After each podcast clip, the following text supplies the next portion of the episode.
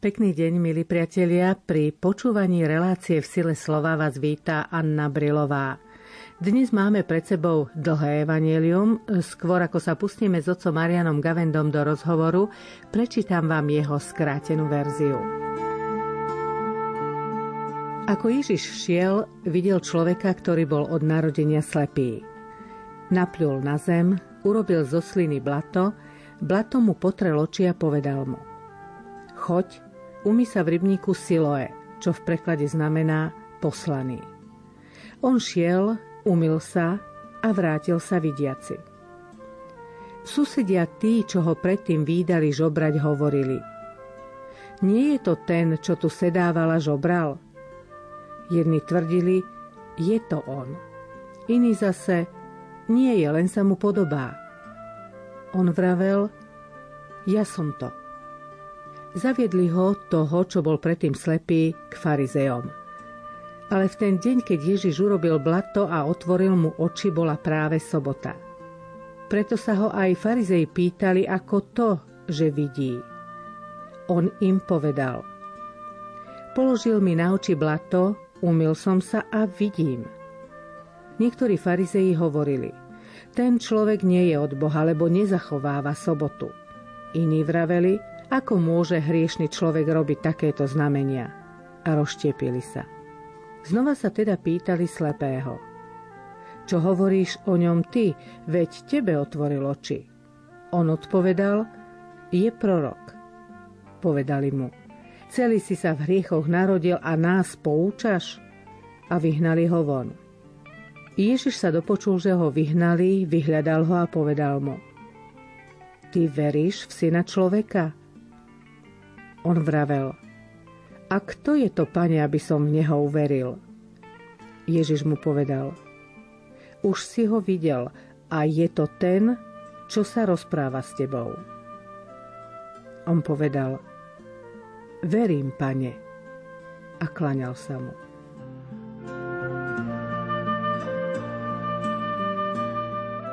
Tomto evaníliu podľa svätého Jána je veľa tém, ale pre prípravu na Veľkú noc, keď pri obrade vzkriesenia sa obnovujú krstné sľuby, dokonca sa krstia aj dospelí, uvedomiť si, čo znamená byť pokrstený, je dôležité stále. Čo poviete, otec Marian? Krst by sme si mali často pripomínať. To je povolanie každého veriaceho stávať sa tým, kým sa pri krste stal to pokrisťovanie sa, pokresťančovanie, teda stávať sa podobnými Kristovi, to je vlastne celoživotný program. Poďme teda k Evangeliu 4. pôsnej nedele. Je tu viac oblastí, o ktorých by sme mohli hovoriť. V tejto udalosti niektorí dokonca rozpísali 8 jednotlivých tém. Vzťah Ježiša k učeníkom, Ježiša človek, ktorý bol od narodenia slepý, slepec a jeho susedia, slepec a farizei, farizei a rodičia slepca, farizei a slepec a tak ďalej. A naozaj tá každá téma má niečo povedať, len napríklad e, jedno slovíčko, ktoré by nám možno uniklo, keď Ježiš hovorí učeníkom, musíme konať skutky, nie musím. Totiž už Ježiš e, zapája do tej potreby otvárať oči oči viery aj učeníkov, pretože oni preberú túto štafetu hlásania Evanielia, teda krstiť a vyučovať, a to znamená otvárať oči. Možno by sme sa mohli zastaviť pri vzťahu krstu a svetla. My sme minulý týždeň pri Samaritánke hovorili o vode, ktorá vedie do väčšného života a vlastne tou živovodou je Kristus. Ďalší symbol krstu je svetlo. Nakoniec Ježiš sám o sebe hovorí, ja som svetlo sveta. Poďme k tomu svetlu. I keď si bežne povieme, že svetlo považujeme za ešte samozrejmejšie než vodu, v našich oblastiach aj voda je pomerne samozrejmá, ale v oblastiach Svetej Zeme tá voda je veľmi vzácna a zase slnka majú až priveľa, pretože okrem krátkeho obdobia dažďov to slnko tam svieti stále a veľmi silné. Ale ten význam slnka ako svetla, teda svetla nie denného, svetla poznania, ten je aktuálny tak v tom prostredí ako v našom. Obyčajne si uvedomíme význam toho, že máme dobrý zrak, že vidíme svetlo, až keď človek oň prichádza. Mal som nedávno v relácii hostia, chlapca, ktorý postupne stratil zrak a sme pomerne dlho o tom rozprávali, ako to prežíval, že postupne to, čo tak rád videl, zrazu videl čoraz menej, až len kontúry, až sa mu to stratilo. A ako prechádzal na ten nový spôsob vnímania, že on už našťastie nebol slepý od narodenia, čiže on presne vedel, ako jednotlivé predmety vyzerajú a už aj keď ich chytil do ruky, vedel, aký majú zlat, čo je to farba červená, čo zelená. My si to neuvedomíme, aké je to ochudobnenie toho vnútorného sveta, ale zároveň na druhej strane aj veľmi zvláštnym spôsobom aj obohatenie tu si spomínam na takú epizódku, keď som si to veľmi dobre uvedomil. Keď cestujem, ja si zvyknem taký duchovný notes nosiť zo sebou a nejaký ten postreh, ktorý príde. Je dobre hneď si ho poznačiť. No a tam som si všimol, pointa bola, že som pozoroval cez okno ulicu Rušnú. To je veľmi zaujímavé v cudzom svete pozorovať, ako ľudia žijú, ako sa správajú. Boli tam takí umelci, ktorí malovali svoje obrazy, predávali a po ulici išla jedna žena v takom čiernom kabáte a počul som také klepkanie typické, tak som tak zbystril zrak. Čo som bol prekvapený, šla pomerne rýchlo a veľmi isto. A tam mi naskočila práve tá súvislosť, že kto tu vlastne vidí. Som si položil tú otázku. Tí, ktorí majú otvorené oči a veria, že vidia, a nakoniec som prišiel v tej úvahe k záveru, že možno sú slepí, pretože kto nevidí, kam naša životná cesta vedie, lebo je pohltený len tými vecami, čo bezprostredne vidí, výklady, tváre a tak ďalej, má dobrý zrak, ale nevidí. Kým táto slepá, ona bola odkázaná vidieť očami viery na tej prirodzenej rovine, že ona sa musela spolahnúť, klepla som, je tam pevný terén, urobím krok. A to je vlastne uverenie. Nevidím, ale ten krok spravím. A to je vlastne paralela kráčania vo viere. My nemáme istotu, nevidíme, ale ten krok urobíme. Ale máme skúsenosť, že ten krok sa oplatí. Viera je viac než rozum, to treba zdôrazniť, ale my máme rozumové dôvody preto, aby sme verili. Neveríme, pretože to chápeme, ale je rozumné veriť, pretože sú veci, ktoré nemožno pochopiť, ale je správne v ne uveriť. To, čo práve ten spomínaný Juraj spravil, dostal takú odmenu od svojich kamarátov, to bol jeho sen raz vyskočiť z lietadla padákom a on ako slepý vyskočil padákom a to vedomie, že tá zem je pod ním, no to je tiež skok viery, že proste odozná sa jej do rúk toho tandemistu, ktorý vlastne s ním samozrejme skákal, ale predsa len to vedomie, že sme nejakých tých 4000 metrov nad zemou a teraz letíme do tej prázdnoty. A to je ozaj prejav toho, čo človek si oveľa ešte hlbšie na dne duše prežíva, keď sa spolieha vo viere. To je to vyskočenie. A nielen, že si tu pri mne a sme bezpeční, ale my spolu skáčeme. A to je to skákanie s pánom, ten skok viery, ako svätý Pavol o tom hovorí. Oproti tomu, čo hovoríte, tento slepý z Evanielia nevidel od narodenia. On nevidel a predsa nakoniec uveril. Čiže som povedal, že vidieť a veriť je tu určitá súvislosť. Vidíme to aj na celom príbehu, že slepý najskôr nevidel, potom videl očami a potom uveril Ježiša. Je tam určitá postupnosť. Ďalšia postupnosť je aj v uzdravovaní, že Ježiš najskôr naslinil, urobil blato zo slín a potrel mu oči. Malo to svoj význam, jednak Ježiš tam nechcel upútať pozornosť, lebo to bolo v čase, keď bola veľká procesia, kde veľkňaz obklopený zástupom s faklami bral vodu z rybníka, aby potom z hradieb Juliál ako požehnanie. To bolo spojené s niečím, ako my máme kantrové dni, teda prozba za plodnosť a úrodu. No a v tomto kontexte sa to odohralo, bolo tam veľmi veľa ľudí. Ten hĺbší význam je, že Boh si väčšinou slúži prirodzenými prostriedkami, aj keď nás uzdravuje On že naozaj veď on stvoril aj liečivé sily v prírode. Niektorí to dávajú do protikladu. Samozrejme, tí, ktorí si boli veľmi sebavedomí, už sú čoraz menej sebavedomí, tí, ktorí sa spoliehali na vedu. Istý prúd ateistov tvrdí, že viera vzniká len tam, keď si niečo človek nevie vysvetliť, tak to pripíše nejakým tajomným silám, ale oni hovorili už od 19. storočia, že my postupne objavujeme zákonitosti prírody a tým pádom čoraz menej potrebujeme vieru, až príde čas, keď my už všetko budeme chápať a viera bude úplne zbytočná. A ono sa to niekoľko desaťročí tak aj zdalo, že sa prichádzalo eh, čoraz jasnejšie na tie zákonitosti prírody, objavovali sa lieky, syntetické lieky. Áno, sú tu choroby, ale my sa z nich vieme vyliečiť. Išla evolučná teória, kde sa naozaj zdalo, že z tých jednoduchých buniek sa vytriedi postupne zložitejšie a z tej ešte zložitejšie. To sa zdalo, že naozaj Pôvodne to bolo jednoduché a postupne sa to tým kombinovaním rozrastalo, no len veda nezastala našťastie a tá veda ide ďalej a vidíme, že už aj v tej prvotnej bunke bola múdro rozpísaná už aj tá ďalšia a neviem ktorá. Živá bunka je zložená asi z 3 miliard stavebných prvkov. Ona sa to zdalo určitú dobu, že veď to je bunka, ktorá sa potom rozmnoží a rastie, že to je tá evolúcia.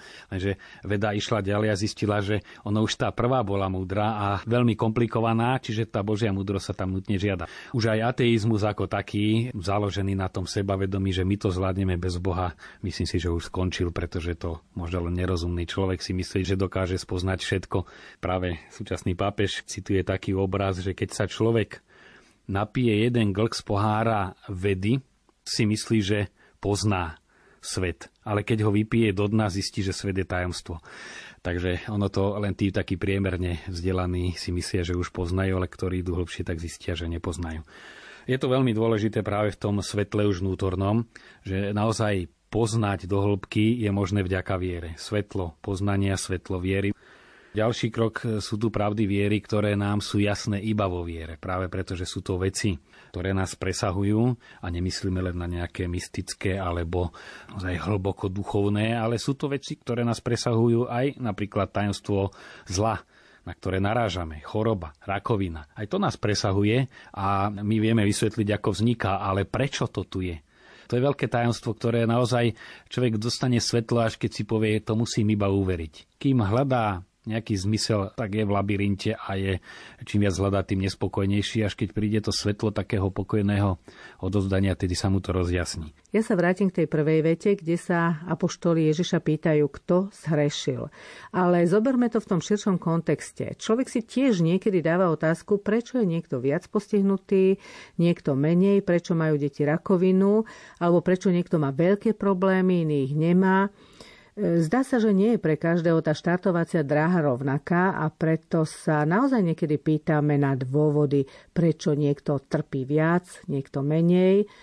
Takže prečo je zlo a prečo utrpenie? No je to práve otázka, ktorú povedali aj učeníci a na tom sa dokonca zhodli aj svojím spôsobom s farizejmi, že kto tu zhrešil, on či jeho rodičia. Tam bol vnútorný konflikt keď si aj tí prostí učeníci, ale aj farizeji uvedomili, lebo oni za písmo poznali. Už aj starý zákon hovorí, že Boh stvoril všetko svoje múdrosti a dobrote a stvoril to dokonale a prečo je tu zrazu niekto slepý? Kto tu zhrešil? Ak je to už od narodenia iné, keď niekto príde o zrak vinou svojou alebo vinou nejakého iného človeka. Povieme, áno, to je tajomstvo slobody, že my môžeme si aj uškodiť alebo aj druhému uškodiť, ale keď tam naozaj nikto nezhrešil, na toto vlastne nás stavia pred veľmi vážnu a veľmi častú otázku, na ktorú narážajú tak úprimne veriaci, ako ňou samozrejme mávajú aj ateisti ako najväčším tromfom. Nedávno som to zažil jednej rozhlasovej relácii, kde mohli volať aj poslucháči že naozaj ako Boh, ktorý chce iba dobre, môže dopustiť, že tu máme tento druh zla. Som sa snažil nájsť v príprave na túto reláciu odpoveď som siahol po rôznych materiáloch a potom som si tak povedal, pozriem sa ešte, čo na to hovorí katechizmus.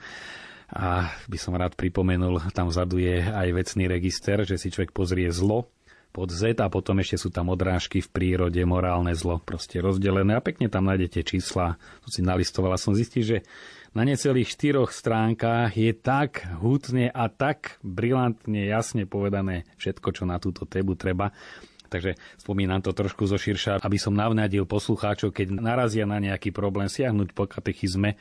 Čoraz viac objavím, to je veľký boží dar, tento katechizmus, celé tie rozsiahle pravdy viery mať takto podané. Na tu sa veľmi jasne hovorí, že Boh stvoril svet dobrý, ale tvoril ho ako svet, ktorý je vo vývoji. Čiže dobrý, ale nie je perfektný. Ten svet sa vyvíja preto aj určité rastlinné a živočišné druhy zanikajú, ďalšie vznikajú. Preto je tu naozaj aj v rámci toho vývoja aj našej planéty, to, čo je vložené už do samotnej prírodzenosti, veď napokon imunitu nevytvoril človek, imunita je vložená do ľudského organizmu, aby sa vedel brániť pred chorobami. Čiže Boh už aj pri svojom stvorení počítal s tým, že tu dojde aj k narušeniu toho poriadku, ktorý je vložený. Jednak človek môže narušiť tým, že má slobodnú voľu, tým, že ten svet je vo vývoji. A už urobila aj určité obranné opatrenia geniálne. V každej bunke je e, akoby obrovská knižnica návodov, ako riešiť zložité situácie, že človek už pri narodení má presne v tých buňkách rozpísané, ako na aké podnety má jeho organizmus reagovať a spúšťať to všetky tie zložité procesy v tele do pohybu. Čiže s týmto všetkým Boh počítal No ale to, čo v podstate hovorí katechizmus, a to je to, čo treba uveriť, že Boh, on vidí celkové dobro. A v rámci toho smerovania k celkovému dobru človeka a vesmíru, on vie použiť aj to, čo nám sa javí ako zlo, vie použiť na dobre. Jednak to je celá veľmi široká škála zla, ktoré je tzv. zlo morálne. Ale tu treba rozlišovať morálne totiž to, ktoré závisí od slobody človeka. Ale nemusí byť ešte hriechom. Lebo hriechom je len to morálne zlo, ktoré človek robí vedome a dobrovoľne, pre ktoré sa rozhodne. Ale máme tu aj morálne zlo, napríklad niekto je egoista, ničí životné prostredie, čiže to je jeho priamy hriech, ale nevinní ľudia trpia na to znečistené prostredie. Čiže to je morálna príčina toho, že ten vzduch je znečistený a môže mať veľmi aj vážne zdravotné následky, ale nie je to hriech tých, ktorí ho dýchajú. A v tomto zmysle naozaj treba vidieť v súčasnej aj spoločnosti, kde sme navzájom oveľa viac prepojení než kedysi, aj v prírode, že to jednotlivé zlo jednotlivých ľudí alebo skupín ľudí, najmä rôzne formy egoizmu, potom dopadajú na druhých. Katechizmus tu zdôrazňuje veľmi zvláštnu vec, ale fakticky jasnú, ale zabúdame na ňu, že Boh nielen stvoril svet ako dobrý, ale, a to je práve to podstatné, že konkrétne a bezprostredne vo svojej prozreteľnosti sa oň stará. Konkrétne a bezprostredne. A sú tu citované aj slova žalmu, kde napríklad, e, keď on otvára, nik nezavrie, keď on zatvára, nik neotvorí, alebo v ľudskom srdci z prísloví je veľa myšlienok, uskutoční sa však iba rozhodnutie pánovo. Sú tu mnohé ďalšie citáty, kde naozaj aj zdanlivo veci, ktoré sú vpísané do zákonitostí prírody, ale Boh konkrétne ich udržiava tak, ako je to jeho vôľa tak napríklad aj dážď. Iste meteorológovia presne vedia vysvetliť, prečo vznikajú určité prúdy, vedia ich aj predvídať, ale to, že naozaj sa niekde rozprší a niekomu to veľmi vyhovuje, alebo sa ľudia modlia, to je prejav aj bezprostrednej Božej starostlivosti. Tu by som si dovolila podotknúť, ak niekto prosí za dážď a možno niekto iný za slnko, Komu Boh vyhovie? Predsa nemôže vypočuť všetkých s tými protichodnými prozbami? To je už práve to tajomstvo, ktoré nás presahuje, že my to celkové dobro nevidíme. A tu je treba to gesto viery, v ktorom sa človek odozdá povie, Pane Bože, keď je to takto, iste ty tým sleduješ nejaké dobro. A to je tá rozumnosť, že nepochopím síce na čo to je, ale mám rozumovo odôvodnené aj z vlastnej skúsenosti, lebo kto takto robí, postupne na to príde, že naozaj to, čo sa zdalo zlé, nakoniec Boh použil alebo aj obrátil na dobré, ale kto sa len búri, tak nikdy to dobre nezbadá, lebo zostane práve pri tom zlom. Sa na to úplne a tým stálym šomraním a videním len zlého neumožní Bohu, aby mohol spraviť to dobre, čo pôvodne plánoval. Napadá mi tu situácia dnešných dní, Japonsko, tsunami a podobné katastrofy. Nemôže to byť tiež dôsledok toho, že nielen človek, ale celá spoločnosť hreší. Nebúri sa proti tomu dnešnému, či už voľnomyšlienkárstvu alebo liberalizmu, už aj príroda. Nemôže to byť preto, že národy nejdu tým smerom, akým by mali ísť, teda smerom k Bohu?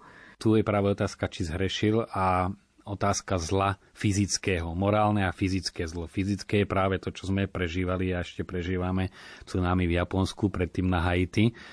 Tam nejde o hriech tých ľudí. I keď v konkrétnom prípade ten človek si môže povedať, keď už to na neho doláhne, že áno, my sme boli hriešní, ale to netreba brať ako Boží trest, že teraz poslal na nás vodu. Akurát keď je ohrozený život človeka, človek si prirodzene spýtuje svedomie, ako ten život predtým žil. To poznáme, či už keď niekto prirodzene zomiera, organizmus je tak stavaný, že sa postupne aj stárne opotrebováva, tak si spýtuje svedomie a vidí tam veľmi hlboké súvisy. Ale nie, že by Boh dopustil starobu, aby nás potrestal, že sme mladosti nedobre žili. Ale staroba príde, aby si človek uvedomil, že nedobre žil. To sú dve roviny. Takisto aj v prírode, tam ako hriech mohol by byť. Nevieme, čo presne spôsobilo konkrétne tsunami a či to bola nerovnováha v prírode vďaka egoizmu ľudí, ktorí prehrievajú planétu napríklad, alebo je to len Zem, naša planéta, ktorá je v pohybe a nemôžeme to ovplyvniť. Ono sa to obyčajne aj tak prelína trochu, že aj jedno, aj to prírodzené, aj to, že sme si to zavinili. Dotknem sa ešte jednej záležitosti. V niektorých posolstvách Panny Márie sú určité varovania že ak sa svet neobráti, zlo sa rozšíri a podobne. A ľudia ich nie vždy akceptujú a potom sa naozaj vyplnia tie predpovede. No je zaujímavé, v knihe rozhovorov s Benediktom XVI na veľmi aktuálne témy sú viac menej tejto problematike venované dokonca dve kapitoly. 16, ktorá hovorí o Fatimskom posolstve a 18 o posledných veciach o konci sveta. No a aby som to zhrnul, či už súvise s Fatimským posolstvom, kde aj pápež prosil o Fatime a terajší pápež ešte, on tam aj hovorí, a veď viete dobre, že ja som dostatočne racionálny, aby som len tak nejaké zjavenia lacné veril. Ale povedal tam, aby sa ešte v tomto desaťročí splnilo to, čo bolo predpovedané, alebo to, čo bolo oznámené fatimským pastierikom. Peter Zevald ho tak až skoro dotláča k múru, ale tam, čo je podstatné, Svetý Otec hovorí aj v súvise s apokalypsou, aj s marianskými zjaveniami, že my ich nemôžeme brať chronologicky, lebo to vieme aj z minulosti, že Boh, keď oznamuje svoju vôľu, tak ju oznamuje nie, aby sme si to do kalendára zapísali, ale aby sme sa zmenili.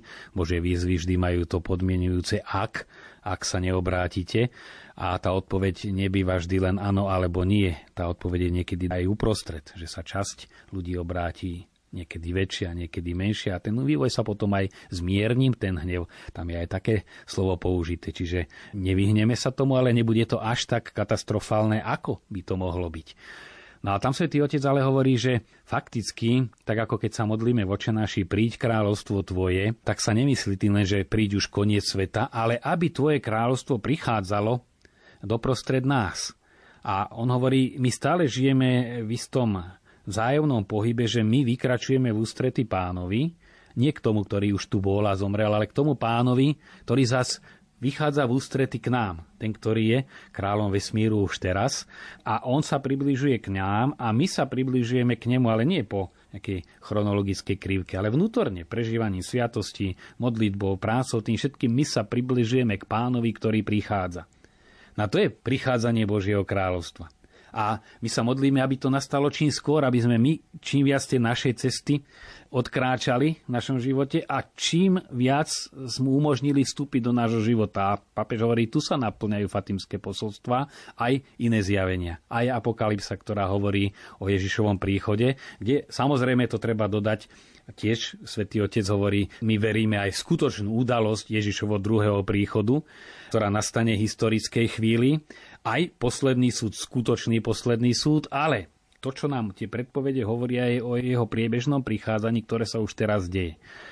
Potom možno treba rozlišovať to naplnenie, o ktorom hovorí aj svätý Peter v svojom liste, že bude nové nebo, nová zem, teda to definitívne naplnenie zmyslu celého stvorenstva, nielen našej maličkej planéty.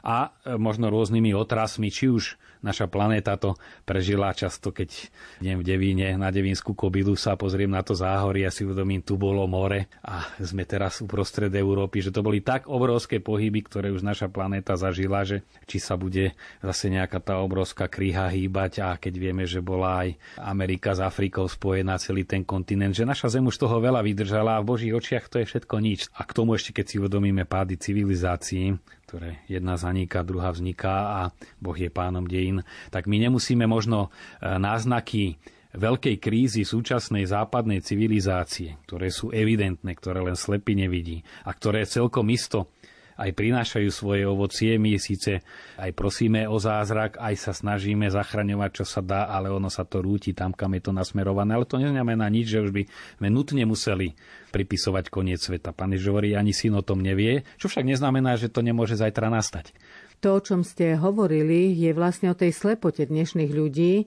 My naozaj, aj keď vidíme, chodíme ako slepí, preto sa rútime niekde, kde to nie je najlepšie. No to bolo práve o tej eh, slepej, čo som hovoril, že my chodíme často ako slepci práve preto, že máme dobrý zrak, lebo keby sme na chvíľu oň prišli, možno by sme sa hlbšie zamysleli nad širšími súvismi. Je jasné, že tie najhlbšie hodnoty sa nedajú uchopiť našimi zmyslami. A sú to pravdy viery, od ktorých ale závisí aj zmysel nášho života, aj hodnota nášho života. Na dnešný život je zmaterializovaný už keď som hovoril o Svetom Otcovi, on tam aj hovorí, že naozaj príliš jednostranne aj v cirkvi sme sa zamerali na to, aby sme urobili lepším tento svet.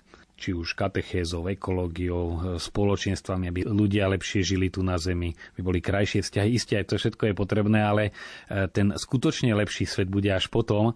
My máme sa síce o tento snažiť, ale nie natoľko, že by sme zabudli, že tu je ešte aj trochu iný nadprirodzený svet, ku ktorému smerujeme. A to je ten nedostatok práve eschatológie, toho zamerania na nadprirodzený život, čo keď si zoberiete svedcov, či už tých veľkých praktických svedcov, e, charitatívnych alebo iných, oni to robili nie, aby sa ľudia mali na zemi lepšie z tej filantropie, keď sa pozriete, ako zbytočne vidím to v Petržalke, sa tie rodiny hádajú, aké sú tam spory, ako tým trpia deti. Isté, človek túži niečím prispieť, aby to tu bolo lepšie. Ale títo svedci to robili práve preto, že treba ľuďom pomôcť dosiahnuť nebeské kráľovstvo, ktoré keď ho dosahujeme a je aj podmienené, jasne, dali ste mi jesť a všetko toto vyslovene sociálnou angažovanosťou, aj pán Ježiš vstup do kráľovstva tým podmienuje, ale nie je to hlavný cieľ. Hlavný cieľ je naozaj robiť to ako Kristovi a tým riešime praktické problémy, ale motivácia je väčší život. Ešte v závere tohto evanielia je jedna zaujímavá myšlienka. Ježiš hovorí farizeom, keby ste boli slepí, nemali by ste hriech. Vy však hovoríte, vidíme, a tak váš hriech ostáva. Ono, kým je reč o farizeoch, je to dosť jasné, že oni mali poznanie. Pán Ježiš hovorí, zobrali ste kľúč poznania a druhým neumožňujete vstúpiť a sami nevstupujete. Poznanie je vždy zodpovednosť a náboženské poznanie je duchovná zodpovednosť jednak voči druhým. Dostali sme dar viery, a mnoho razy aj ozaj možno zrásť v nejakom náboženskom spoločenstve, církevnom poznania aj e, či už svätého písma, čo znamená pre život vlastnej skúsenosti, preto aby sme tým slúžili druhým. A potom aj my sami sme zodpovední, kto už raz zakúsil silu sviatosti treba spovede, Eucharistia, potom ju odvrhne, no tak to je samozrejme nepomerne väčšia zodpovednosť než tých, ktorí za to nemôžu, lebo sa narodili v neveriacej alebo nepraktizujúcej rodine a tak vyrastali. No a tu je práve to veľké riziko, ktoré hrozí tým, ktorí chodia do kostola, lebo to je prípad farizeov. To boli nábožní, horliví, vtedajší židia, akurát si mysleli, že tou nábožnosťou sa stanú dobrými. No my si neraz zakladáme, veď ja chodím do kostola veľmi často, ale už tým pádom sme kde si postavení medzi tých e, dobrých, ale to je práve to farizejstvo. Poznáme a nežijeme podľa toho. Protikladom je práve slepec, o ktorom hovorí dnešné evanelium, že keď mu Ježiš povedal choď, umy sa, v rybníku on išiel, hoci nič nevidel, umil sa a potom videl. Ježiš išiel v ústretimu, ale ten slepec odpovedal vierou a vtedy uvidel. Na to čo nám Ježiš hovorí. A keď my neideme, len čakáme, tak sa stávame z farizei, ktorí majú ešte väčší hriech, než tí, ktorí nepoznajú. Posolstvo tohto evanielia v rámci prípravy na krst pre prvých kresťanov alebo katechumenov dnešných alebo naše žitie krstu znamená práve to vykračovať a uveriť tak ako v závere toho stretnutia pán Ježiš hovorí ja som to, s ktorým hovoríš až keď sa s ním ten slepec už vidiaci rozprával, naozaj sa tá viera v ňom otvorila, že uveril v Mesiáša. Na to vychádza z rozhovoru a rozhovor znamená, že Boh hovorí, my mu odpovedáme konaním, nie, že čítame o písme. Čítať o písme sa dá v škole, ale hovoriť s Bohom cez sväté písmo to je podstatne rozdielna vec. K týmto slovám monsignora Mariana Gavendu už netreba nič dodať. Čas našej relácie v sile slova uplynul. S prianím požehnaného týždňa sa s vami lúči Anna Brilová.